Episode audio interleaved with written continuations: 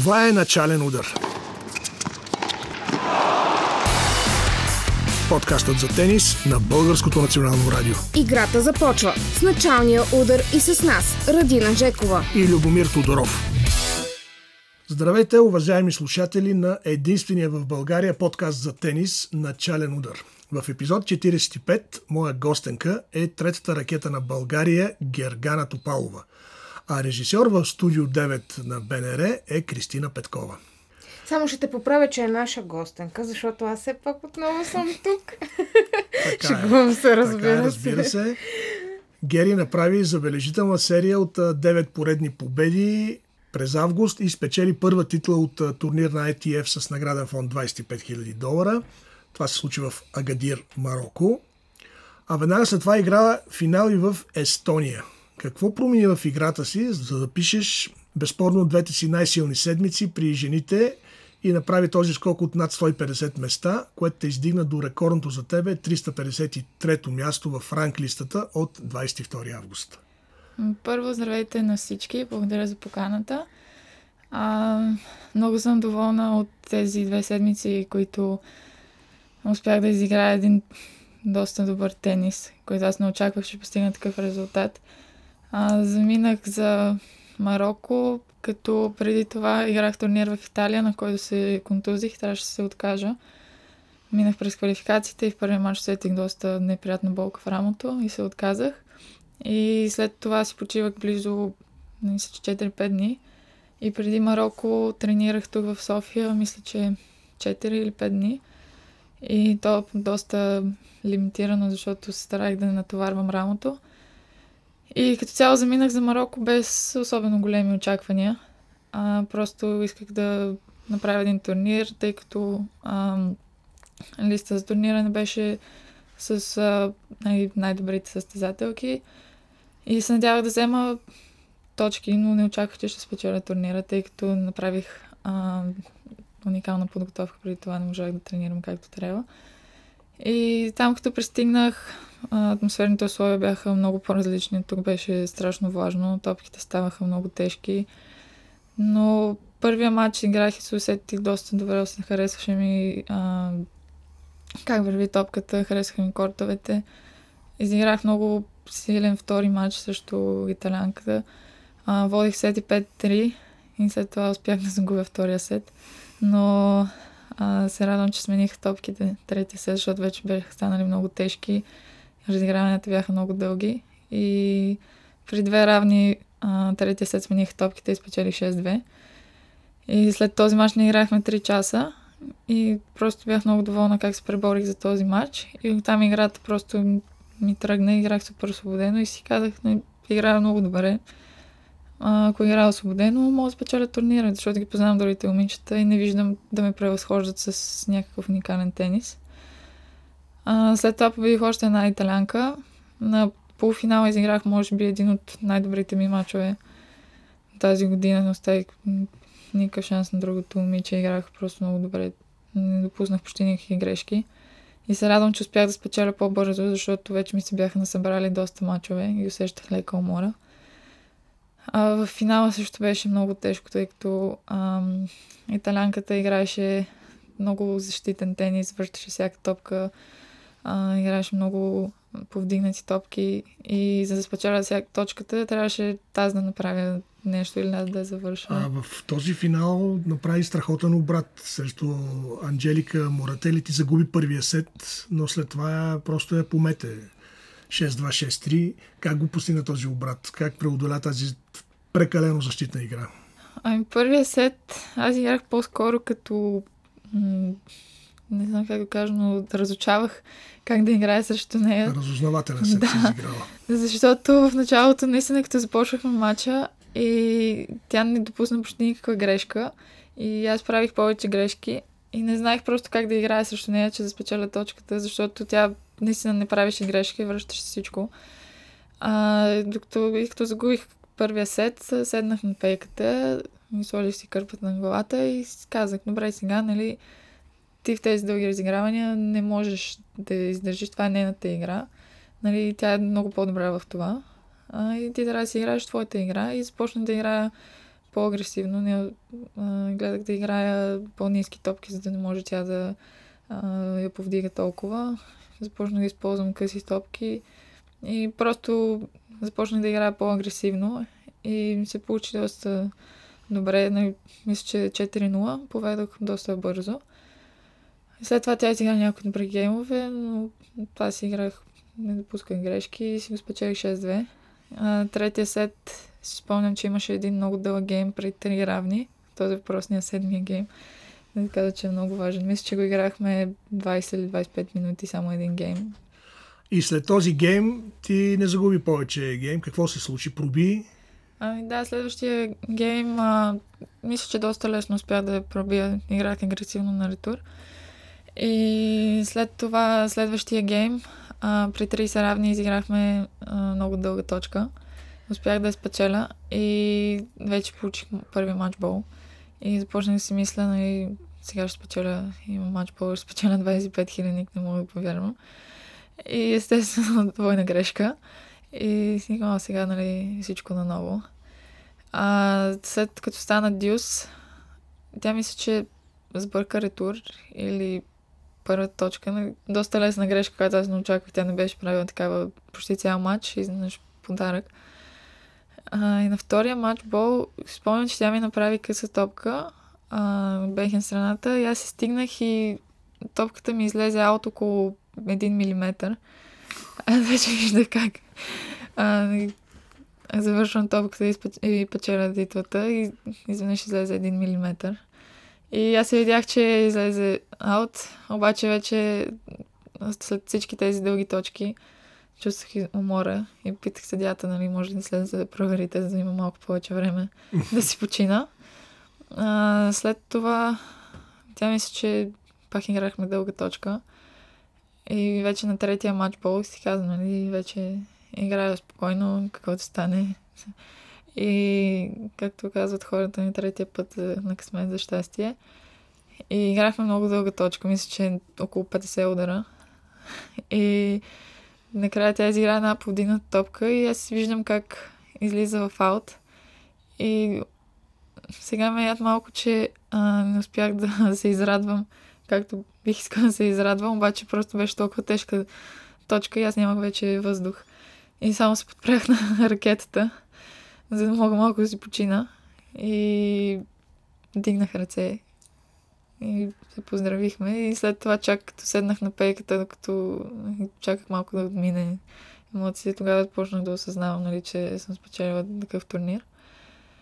И като цяло беше невероятна седмица и също, особено като не очакваш а, и съм много щастлива как се разви. Финалната среща ли беше най-тежката? В смисъл тя явно и емоционално и психически най-много ти, си е изстрадала тази победа и титлата. Мисля, че да, физически и психически беше най-тежко. Също а, преди това имаше още едно момиче от България с мен. Тя си тръгна и бях останала сама. Бях нали, изцяло сама там и нямаше с кой да си каже и, и две приказки. А, даже нямаше с кой да загрявам и просто се разбрах с едно от момчетата от финала да загрявам преди мача.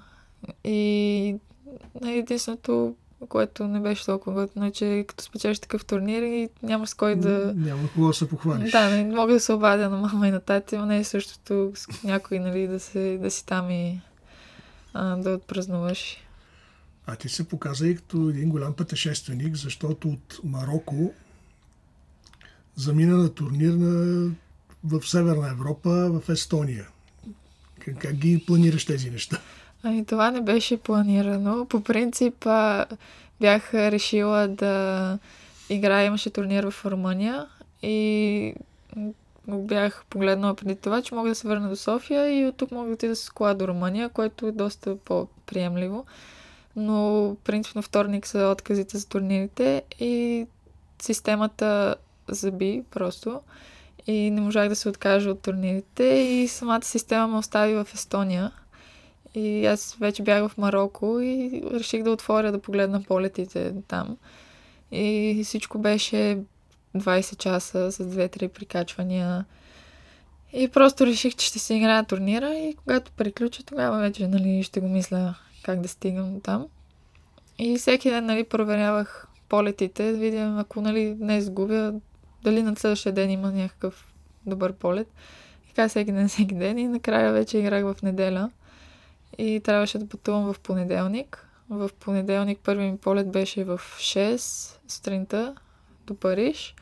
Като казнах в Париж, трябваше да сменя летищата. Цял ден стоях на летището.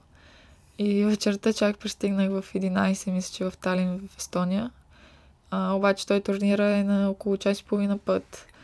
Обаче вечерта нямаше автобус до а, този град, да. И трябваше да спя в Талин. И на следващия ден, във вторник, сутринта си хванах автобус до Варно. И след това трябваше да играя и двойки. И тази също не бях, нали, не бях играла тези в понеделник. А, и там пристигам на съвсем различни условия, нали, не е толкова влажно, топките са различни, кортовете са различни. И първи матч на двойки изобщо не се чувствах окей, нито физически, нито нали, не усещах играта както преди. А, и първият ми матч в сряда играх пак доста дълъг матч. Аз бях доста изморена физически. И мисля, че играхме 3 часа с едно момиче от а, Литва. И след това, след този матч, вече бях толкова нали, изморена, че си казах, че няма как да го издържа това физически. Но... Ти във втория матч игра 3 сета, мисля. А, да, във втория също играх 3 сета, но разиграванията в този матч бяха много по-кратки и самия матч свърши доста по-бързо. Но след първия матч просто реших, отидах при физиото и му казах, че трябва да направи нещо, защото иначе краката вече не ме държат. А рамото издържа ли? Ами да, да чукам на дърво, то успя да, да издържи. Не усетих никакви проблеми. Аз се бях притеснила много, защото в Марокко и самите топки са по-тежки и доста повече се натоварва рамото, но се радвам, че нищо няма и мина добре. И така неусетно, въпреки умората, стигна втори пореден финал на 25 хилядник в Естония. Там умората ли си каза думата срещу полекинята Вероника Фалковска, която мисля, че си побеждава при девойките и то в родния ти Пловдив, ако не бъркам. Разкажи какво се случи в този финал, който изглеждаше доста равностойно, като го гледаш като резултат. Ами да, започнах много добре. А, обаче вече наистина бях доста, доста изморена. Нямах нито един ден почивка. И първия сет поведах 3 на 0 и се приплъзнах доста за една топка и усетих болка в крака. И там ми превързаха целия крак. А, обаче така ми го превързаха и стегнаха, че не, можех да се движа толкова добре, пък и ме наболяваше. Но все пак се опитах нали, да довърша матча, защото е финал и нищо не се знае, всичко е възможно, но да, аз бях играла с нея, когато бяхме на 17, мисля, че или на 18, да. А, тя след това се разви доста добре, има победа на WTA ниво в основна схема. А, и се радвам, че също така много от а, моите приятелки от девойките играем сега заедно по тура и се представяме добре. Ти играеше много двойки с Висмана, ако не бъркам. Да, и си бяхте приятелки. Да, все още сме. Сега ще заминавам другата седмица в Виена и пак ще играем заедно двойки. А, и да, с нея се разбираме доста добре и ни се получават, имаме добри резултати на двойки. Това ти беше първа загуба на финал, което за човек, който е играл 6 финала, да има 5 титли, доста добър процент. Ами... Смисъл, ако не беше тази контузия и умората, можеше да ги направи 6 от 6. Ами да, тръгнах много добре 3-0, даже успях да поведа и 5 на 3. А, но след това, след този финал се замислих всъщност, че аз всеки път, като съм стигала до финал, съм го печелила. И казах, това е нали, доста добра статистика. И всеки финал почти да печелиш. Просто въпросът е да стигна до финала. А, да, надявам се да продължи тази серия, да не губя много финали. Да, както се казва, си под пара. А каква е най-голямата разлика в тениса при девойките? Ти спомена тези, с които бяхте заедно в отбора на ITF. Висмане, тази тенисистката от Бурунди. Е, Сада, да. Да, Сада. И женския тенис. Какво трябва да преодолееш, за да можеш да успееш и там? Ами мисля, че най-важно е да си доста добре подготвен психически, защото форхенд и бекенд всеки може да играе. Зато даже някой има с много крива техника, но просто са много добре подготвени психически и също и физически. А, според мен трябва и малко късмет в този спорт. На някой турнир а, да имаш добър жреби, за да можеш да набереш по-бързо ранкинг. Защото вече веднъж като стигнеш до едно ниво и примерно постоянно може да си основна схема на 25 хилядници, на 60 хилядници, е доста по-лесно, ако, нали, ако трябва да играеш квалификации всеки път по три мача, които някой път са доста тежки. И влизаш в основна схема, взел си една точка и си изморен вече след три мача. Е доста по-трудно. Затова като си нали, вече можеш да играеш основна схема, е доста по-благоприятно. А ти с това класиране вече би трябвало да можеш да играеш основна схема на 25 хилядници. Ами да, мисля, че би трябвало, особено сега, като има доста турнири всяка седмица, мисля, че би трябвало спокойно да влизам основна схема. Даже се надявам, че на някой 60 хиляник мога да влеза на основна схема, за да може да натрупам повече точки. Дай Боже. Значи това, което каза, че ти трябва един пробив, за да можеш да измекнеш квалификации. А горе-долу същото си говорихме за теб с първата ти треньорка Златка Петрова преди, може би, година. Защо Гергана не пробива, беше така толкова успешна при девойките. Вика, трябва и един турнир да дръпне, да, да вземе точки, да набере самочувствие, да си повярва и после вика всичко ще се нареди. Ами да, така. Защото аз цяла година а, преди тези два турнира всъщност, нали, като цяло добрата ни серия започна аз играх в а, Доминикана. Там стигнах трети кръг и четвър финал играх на 25 хилядник. След това играх полуфинал на 25 хилядник в Испания. И като цяло започнах да играя по-добре от нали, два месеца насам, но преди това нямах особено резултати. И то като се насъбират загуба след загуба и излизаш на матч и не си вярваш, че можеш да спечелиш. А, докато сега, като бях спечелила в Марокко и в Естония, нали, не мога да кажа, че съм била свежа или просто се носиш по течението и във важните точки усещаш как имаш самочувствие, че примерно заставаш на сервис и може да направиш аз, а не, че ще направиш двойна грешка. И според мен това е, че като запишеш няколко поредни победи, влизаш с доста по-голямо самочувствие и нещата се получават доста по-лесно. А, това е една от, една от нещата, които трябва да направиш, може би, за по-бърза адаптация в женския тенис. Милата година ти гостува отново в начален удар. Беше една от първите гостенки, мисля, че в трети епизод. И тогава си говорихме за тази адаптация, точно по време на коронавируса. Но миналата година нещо като че ли се получи нулева и заради коронавируса и вече не знам защо ти си знаеш причините. А тази ли ще може да се окаже най-успешната ти година при жените, нещо като трамплин за ами... влизане в елита. Да, надявам се. Защото миналата година имах много изкачвания, спадания а, в нивото, как играех.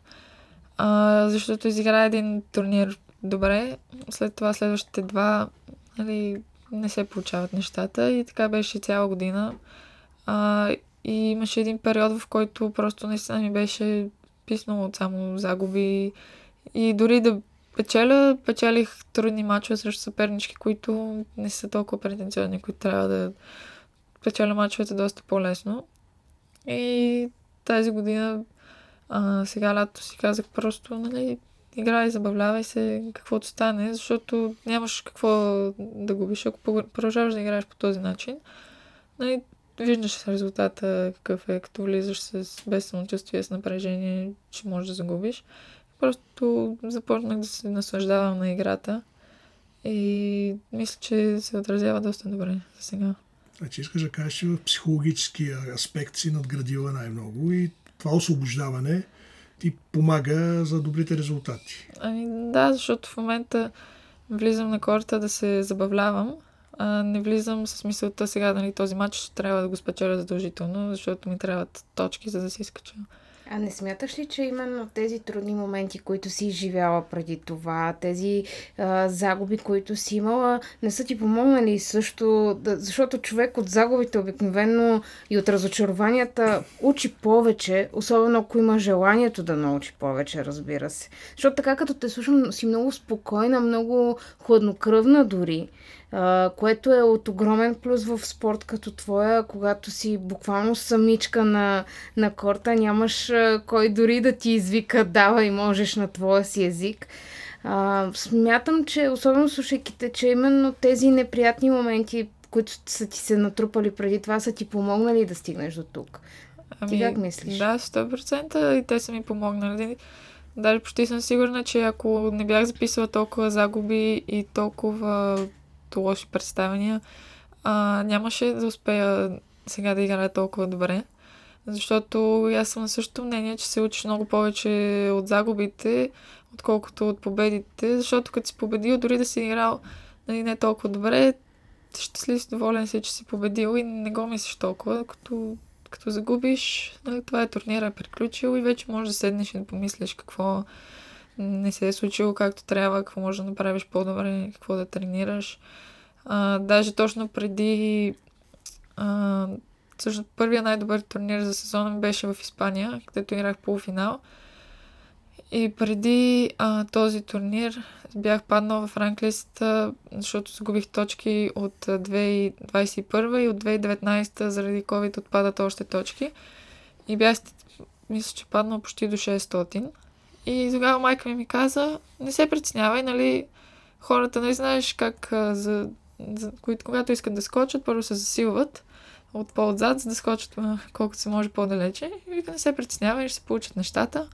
И аз казвам, добре, щом казваш така, че ще стане. И аз си повярвах, че наистина може, че няма смисъл още да се отказвам. А, че няма винаги да е лошо положението. Ще стане по-добре и наистина. О, никакво Стана. отказване. Как отказване? Не, в никакъв случай. А имаш някакви планове къде искаш да си в края на годината в ранглистата? Ами, по принцип, аз си бях казала, че искам до края на годината да съм топ 350. Обаче нещата се случиха много бързо и сега мисля, че трябва да седна и да си поставя нова цел. Защото вече почти съм изпълнил, трябва да ми 4 места. И сега нямам почти никакви точки да защитавам до края на годината. Така че мисля, че имам добър шанс за напредна още. А какво ти предстои като турнири? А, планирал съм сега другата седмица. Има 25 хиляди в Виена. След това има 25 хиляди в Кайро. А, защото аз много обичам да ходя по тези африкански дестинации. А, и след това още все още не съм планирала, защото не знам точно как ще съм в списъка на турнирите. Тъй като сега съм свикнала винаги ранкинга да ми е около 500 и да решавам всичко в последния момент, защото никога не се знае къде ще стана. Докато сега, като съм по-напред, вече от по-рано мога нагоре-долу да преценя как а, ще се движат нещата и може по-добър план да си направя. Каза Кайро, Три от петети титли са спечелени в Северна Африка. Две в Кайро и тази в Агадир. Нещо специално ли има там? Ти кажа, че харесваш много Кайро. Ами, специално няма нищо, но според мен просто самите места са доста по-неприятни, как да кажа, отколкото примерно тук. А, насякъде е доста мръсно, хората са доста по-различни. И няма то дори да има неща, които можеш да видиш, особено ние като момичета, там е доста по-различно и никъде не смееш да отидеш, стоиш само в хотела. И аз го отдавам на това, че а, просто няма други неща, които те разсейват наоколо. Единственият ти фокус е върху турнира. А, докато като отидеш в Европа, не можеш сега да отидеш някъде да се разходиш, да видиш нещо, а, ако си някъде до морето, да отидеш до плажа, има много неща, които могат да разсеят, докато там си затворен и мислиш само за турнира и няма какво друго да правиш. А не знам дали е това причината, но аз мисля, че може би нещо има свързано. И какво да се пращаме само Северна Африка да играеш, така ли? да, да вървиш напред. Аз предлагам да по-скоро да се концентрираш, пък да си ходиш по хубавите големите турнири и в къде, които са наистина на много красиви места. Какво правиш когато не играеш тенис, когато не мислиш за тенис, въобще, когато не, не, ти, не трябва да си с топка и ракета в ръка. Това не се случва много често, но сега миналата седмица а, бях за няколко дни, 3-4 дни а, на море. И просто си бях казала, че не искам за 3-4 дни да виждам нещо свързано с тенис, и ракета, топка, така да се прочистя главата, да обмисля какво се е случило нали, последния месец даже и да се презаредя и да започна наново, защото аз смятам, че а, ако пък играеш постоянно турнири, постоянно тренираш и просто по едно време прегаряш и няма как да, да се случат нещата. Синдрома че... Доминик Тим го наричам аз. Ами... Баща му го караше да играе всяка седмица всякакви турнири. И това момче вече виждаме докъде стигна, съжаление. Да, контузи се и сега не може да играе. Да, не може да се върне.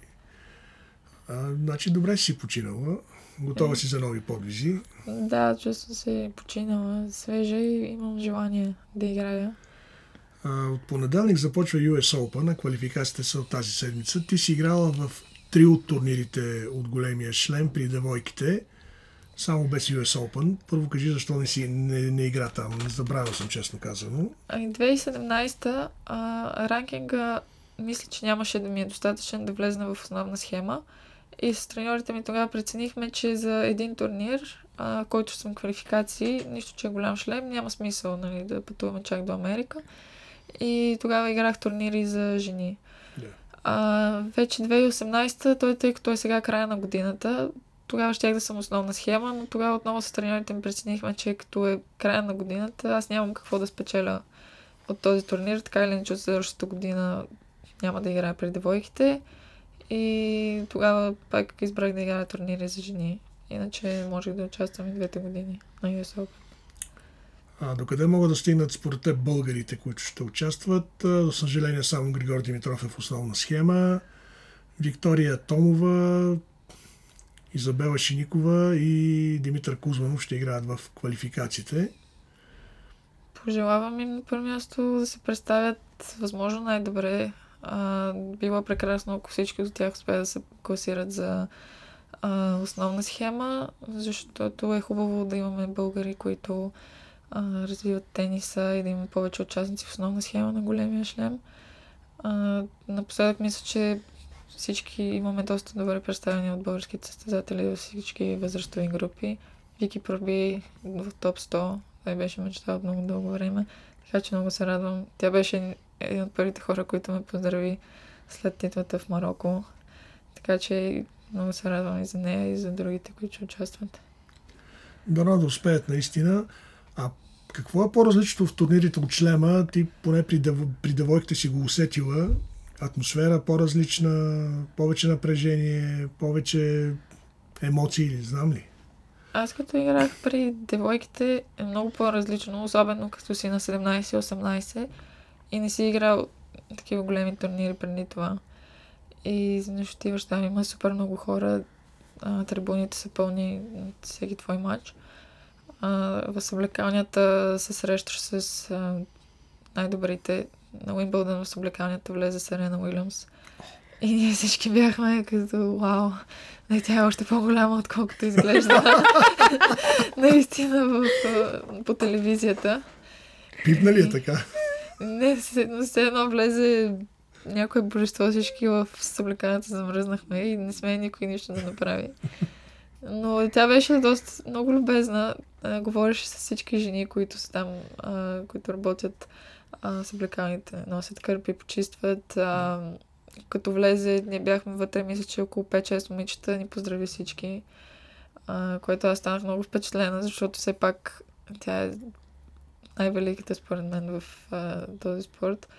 И влиза и поздравява нас, които сме никой все още. Това е белег по принцип на най-успелите хора, че никога не забравят откъде са тръгнали. От моя опит с спортистите като цяло, наистина най-успелите са и най-здраво стъпили на земята, защото наистина много са се трудили.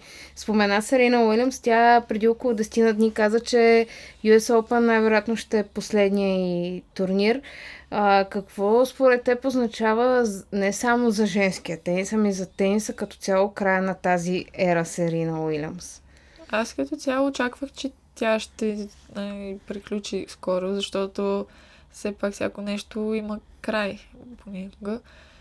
А, и тя вече е на 40 години, не е толкова фит, не може да издържа мачовете. Като погледнеш останалите, колко са издръжливи, тя вече не може да издържа според мен това темпо. Но според мен тенисът ще загуби много след като тя а, се откаже, защото а, женски, като кажа женски тенис, всеки се сеща за Серена Уилямс. В последните години тя е най-великата, има 23 титли от шлема. А, и мисля, че няма да е същото без нея. Е, аз бих казал, че като хората кажат женски тенис, сещат и за Мария Шарапова или Ана Иванович. Аз пък се пожелавам всичко най-добро на Сирина, която е страхотен характер, страхотна личност. Но много се надявам женския тенис да се върне към женското си начало след нейния отказ, защото сестрите Уилямс показаха, че с много мъжки стил могат да се печелят титлите и поколения наред, включително и твоето, залитаха по този физически агресивен тенис. А пък хората искат да гледат, може би, нещо от рода на сестри Малееви, Мартина Хингис, интелигентен, красив тенис, без толкова сила. Дано да, поне да тръгне и друго поколение, макар че е много невярно.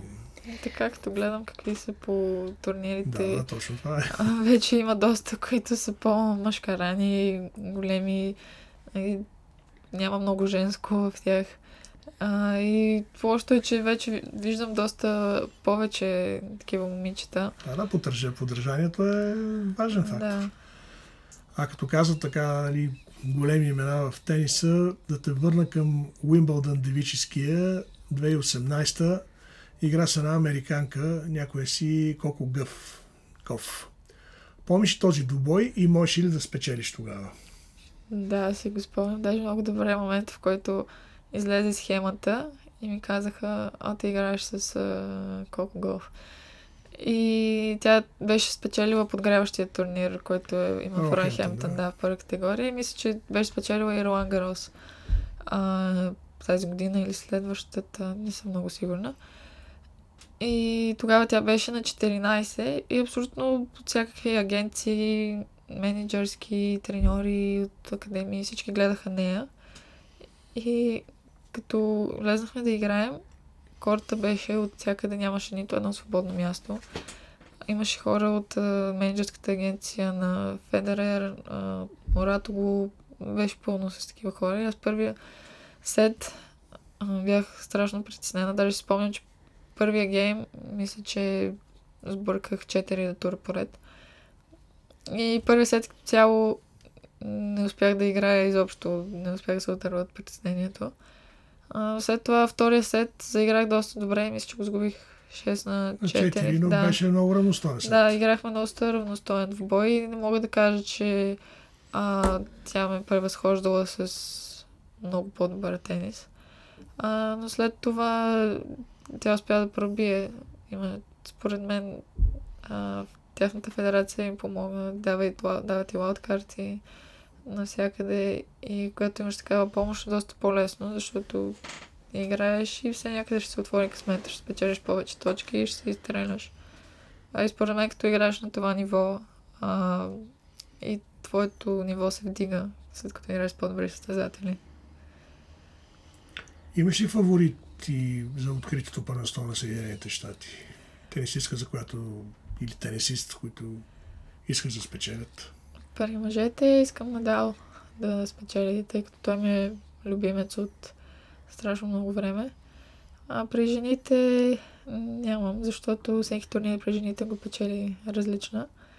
А, харесвах много Ашли Барти. Ако тя играеше, бих искала тя да спечели, но тя се отказа. Така че в момента при жените нямам фаворит. На какво даваш ти тази динамика и това разнообразие при жените и това, че няма една, която да, така, да застане по-дълго начало, да речем, на, на, на класирането или примерно на да, да изявен фаворит, наистина фаворит и да печели поред турнири. Да го кажем ами, така. Ига Швиотък спечели доста поредни матчове и турнири, а, но и сега и тя изпитва затруднения. Според мен се дължи на това, че ние жените сме доста по-податливи психически. Много различни фактори може да ни а, разсеят.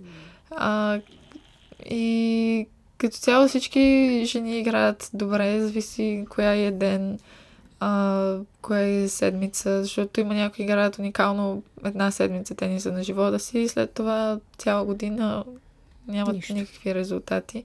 Да, докато при мъжете е доста по-постоянно тениса, те са доста по-добре подготвени психически, според мен, и на това се дължи. А тебе кога ще видим в турнири от WTA? Ами, надявам се, че скоро. А, даже сега пробвах да се заявя за няколко турнира на WTA.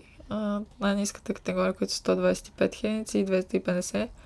И ще видя, като излезнат списъците, дали имам някакъв шанс да, за участие, но мисля, че ще е много добре, ако може да участвам в такъв турнир, даже и от страна на просто да видя какво е различно усещането, по-професионално е.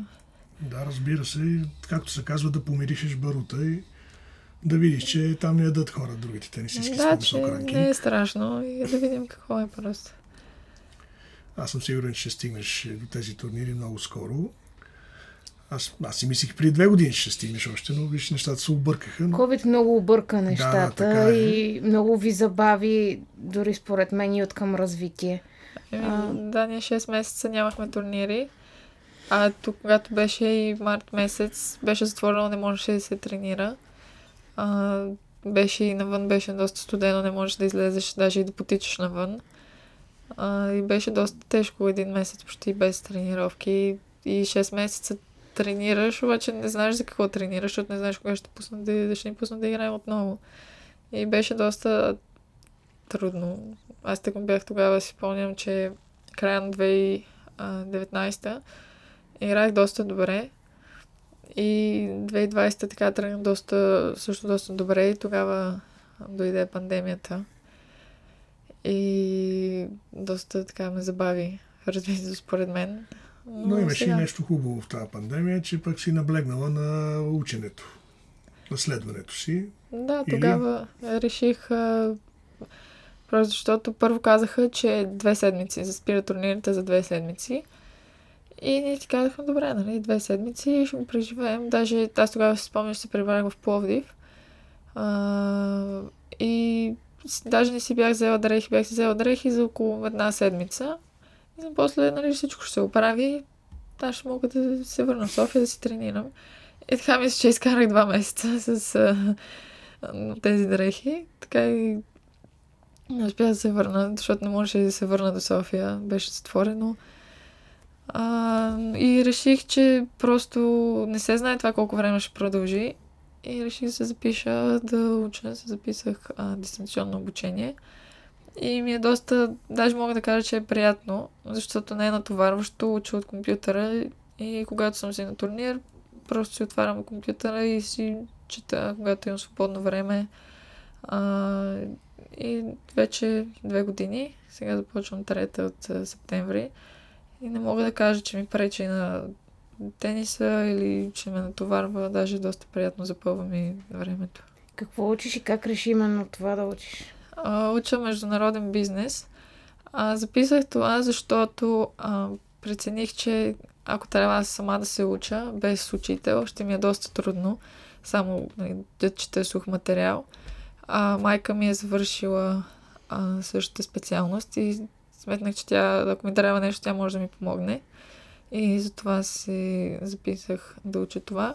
А и смятам, че в бъдеще може да ми бъде полезно след а, тениса, защото не можеш сега живот да играеш тенис. Спомена, че Вики Томова те поздравила а, за титлата. С кои други а, българи си по-близка си комуникирате често? А, да, с а, Вики тренираме тя като си е тук, аз като си тук, което е доста рядко, но даже последната ми тренировка преди да замина за Марокко играх с Вики. Тя сега доста често е в Швеция. От време на време също тренираме и с Изабела Шиникова, когато тя си е тук. А, като цяло това са, не с други не се засичаме много, така че няма много приятели от тениса, тъй като никога не се засичаме в София или по турнирите и е доста трудно. Ако трябва да довършиш изречението, ако Гергана Топалова не беше тенисистка, щеше да бъде? Ами това е доста труден въпрос. Най-вероятно просто щях да уча нещо и след това да работя нещо. Няма ли друг спорт, който да си си мислила, че би могла да спортуваш наистина професионално? Преди да започна да играя тенис, ходих на плуване и на художествена гимнастика. Обаче никога не мога да кажа, че ми е харесало толкова, колкото тениса. Ходих просто за да спортувам, като дете. Докато тениса, аз сама си избрах да играя тенис. Никой не ме е накарал, не ме е завел на сила и каза, ти ракетата трябва да играеш. И никой друг спорт, както гледам, не мога да кажа, че ме привлича бих го и бих тренирала този спорт. Казват, че целите са мечти с крайен срок. Вече почти си си сбъднала едната цел за тази година, но какви мечти имаш и какво би искала в по-дългосрочен план да постигнеш, не само в тениса, а извън него? На първо място искам да съм здрава, защото а, след няколко контузии осъзнах, че колкото е добра форма да си, точно за един момент се заболява нещо и всичко приключва и трябва да се откажеш или да спреш за известно време. Така че на първо място пожелавам да съм здрава. А за целите за до година се надявам, тъй като нямам много точки сега да защитавам, се надявам да успея да влезна в квалификациите на голям шлем. Като цяло това мисля, че ще ми е следващата цел. И се надявам да мога да го постигна колкото се може по-бързо. Дай Боже, още в Австралия да те, да те видиме. Там ти върви, ходил си на доста лагери с от, световния отбор на ITF, играва си мачове и на Australian Open и под, подготвителни турнири. Да, надявам се. Има доста време. Там имам още доста турнири да изиграя. Както казах, нямам да защитавам точки. Така че всичко, което спечеля, ще е само плюс. И ще видим. Но ако не успея да се класирам за Австралия, това няма да ме спре. Има още три турнира, така че а, Въпрос на време. Стане, да. Само ти, па ти харесваш Париж. Да, няма проблеми за Париж. Така че. Ами пожелаваме ти го. Хубаво го каза това ради за мечтите. А ти пък също време си човек, който така много реални цели си поставя и това, че си поставяш за голям шлем ми показва, че си сигурна, че имаш качествата да го постигнеш. Тези резултати от последните седмици, тия 9 победи, показаха, че можеш и дано да запазиш тая форма и вече само напред и нагоре, както се казва. Да, и аз се надявам а, това, защото не съм си поставила мечта, примерно до година да влезна в топ 10. Ми нещо, което смятам, че е напълно реалистично. А, и се надявам да се получи. Ще видим какво да стане. Каквото трябва да, да стане, ще стане. Аз съм сигурна, че само хубави неща това чакат. Да, надявам се. Ние ти благодарим за участието и само успехи ти желаем. Благодаря и аз.